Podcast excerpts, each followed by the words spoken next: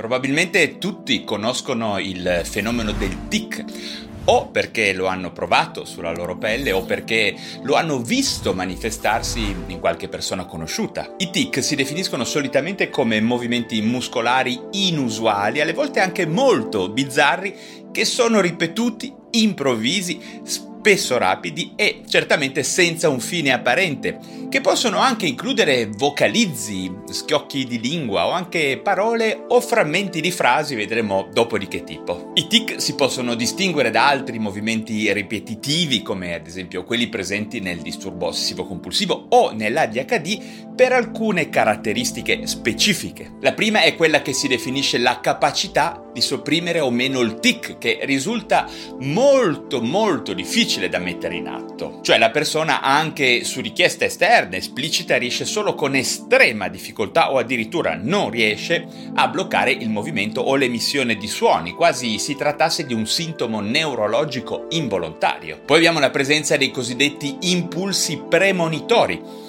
che sono sensazioni o esperienze mentali che precedono immediatamente il tic e che vengono percepite come una specie di incremento di tensione che solo poi il tic, movimento o suono che sia, potrà alleviare e, al contrario, ad esempio il disturbo ossessivo-compulsivo non hanno una corrispondenza con idee ossessive strutturate o ricordi. Sono sensazioni o esperienze mentali di natura, potremmo dire, quasi fisica, psicofisica probabilmente. Infine la variabilità, che si riferisce al fatto che il tic, pur nella sua natura ripetitiva e simile, manifesta delle variazioni di dislocazione, durata, frequenza e intensità che lo differenziano nettamente da un movimento patologico di natura più propriamente neurologica. Quando i soggetti che soffrono di questo disturbo presentano tic motori e vocali per almeno un anno, si può porre la diagnosi di disturbo di Tourette, spesso attuata nelle fasi dello sviluppo, quindi nella fase di sviluppo del bambino, con la tendenza poi, vedremo, a scomparire mentre ci si avvicina all'età adulta. È importante sapere che i tic possono variare molto per gravità e durata e in generale si verificano in circa il 20% dei bambini nel mondo occidentale. Di questi bambini moltissimi non sono poi certamente valutati e diagnosticati in ambito clinico, dato che il disturbo non interferisce in maniera rilevante con le attività e lo sviluppo della persona o, certamente cosa altrettanto importante, con l'immagine di sé. Se parliamo invece della sindrome di Tourette, cioè il disturbo da tic più grave, per così dire, vediamo che questo si manifesta in 3-8 bambini su 1000 e il rapporto maschi-femmine è di 3-1. In generale i tic cominciano prima dei 18 anni, per lo più a un'età compresa fra i 4 e i 6 anni, e possono aumentare di gravità sino a un picco intorno ai 10-12 anni di età, per poi diminuire solitamente, per fortuna, durante l'adolescenza. Lo ripeto, fortunatamente alla fine la maggior parte dei tic tende poi a scomparire spontaneamente con la crescita, anche se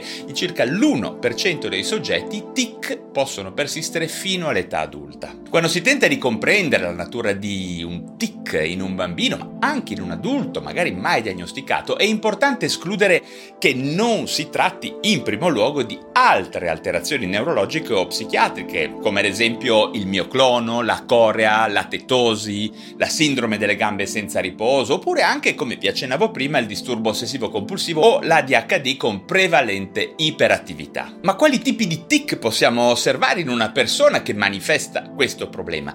Come si esprimono questi tic? Bene, avremo i cosiddetti tic motori semplici, ovvero sbattere le palpebre, sgranare gli occhi, muovere la mandibola, girare la testa, oppure tendere in qualche maniera, alcune parti del corpo. Poi abbiamo i tic motori complessi, come ad esempio fare espressioni facciali bizzarre, lisciarsi i capelli, toccare ripetutamente parti del corpo, tamburellare o percuotere ritmicamente degli oggetti, o ancora, ad esempio, premersi gli occhi, sbattere le cose o fare gesti osceni, anche toccarsi i genitali.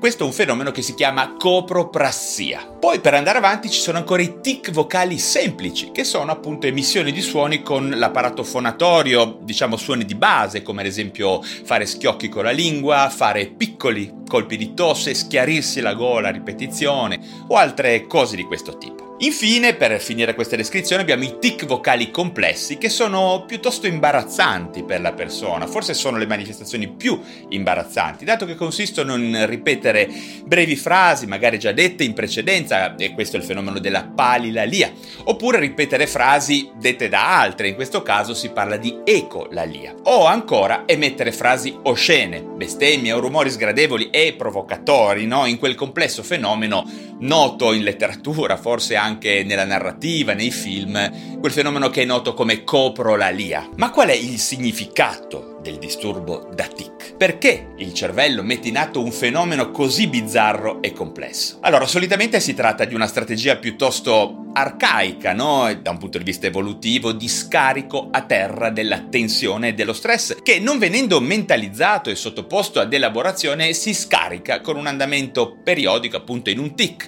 più o meno complesso, a seconda certamente delle caratteristiche personologiche, morfologiche, genetiche, diciamo, della persona. Si tratta infatti di un fenomeno patologico più presente certamente nei bambini che negli adulti, proprio perché la capacità di consapevolezza e di elaborazione sono naturalmente minori nelle fasi evolutive e nell'infanzia. Quindi in presenza di accumulo di stress o di cronico disagio si possono manifestare tic o addirittura, come dicevamo prima, il disturbo di Tourette. Bene, ma come fare quindi per affrontarlo nel caso diventi clinicamente rilevante e compromettente la qualità di vita della persona? Come quasi sempre accade in psichiatria, sarà importante disegnare e ritagliare un intervento terapeutico sulla singola persona facendo uso degli strumenti che abbiamo a disposizione, quindi farmaci, psicofarmaci, psicoterapia, prevalentemente cognitivo-comportamentale, ma anche di modifiche dello stile di vita, come ad esempio migliorando la qualità del sonno, implementando dell'attività fisica e istruendo la persona su alcune strategie di base di gestione dello stress. Parlando di farmaci, perché insomma in psichiatria appunto usiamo anche i farmaci certamente, vediamo che ce ne sono diversi che possono essere utili d'aiuto allo scopo di contenere questi sintomi, come ad esempio antidepressivi, alcuni neurolettici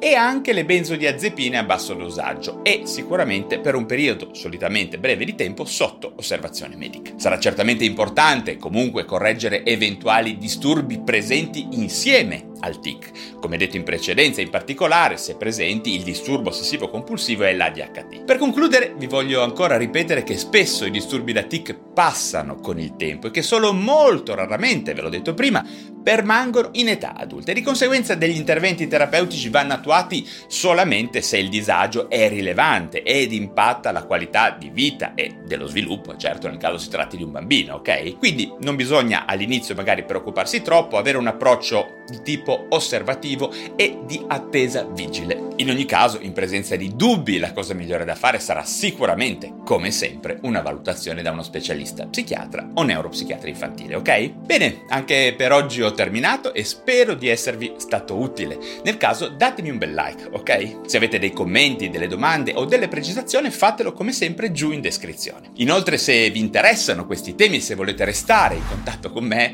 iscrivetevi al canale digitale da dove mi state ascoltando. Grazie come sempre di aver passato un po' di tempo insieme a me e ci vediamo presto ad un altro video.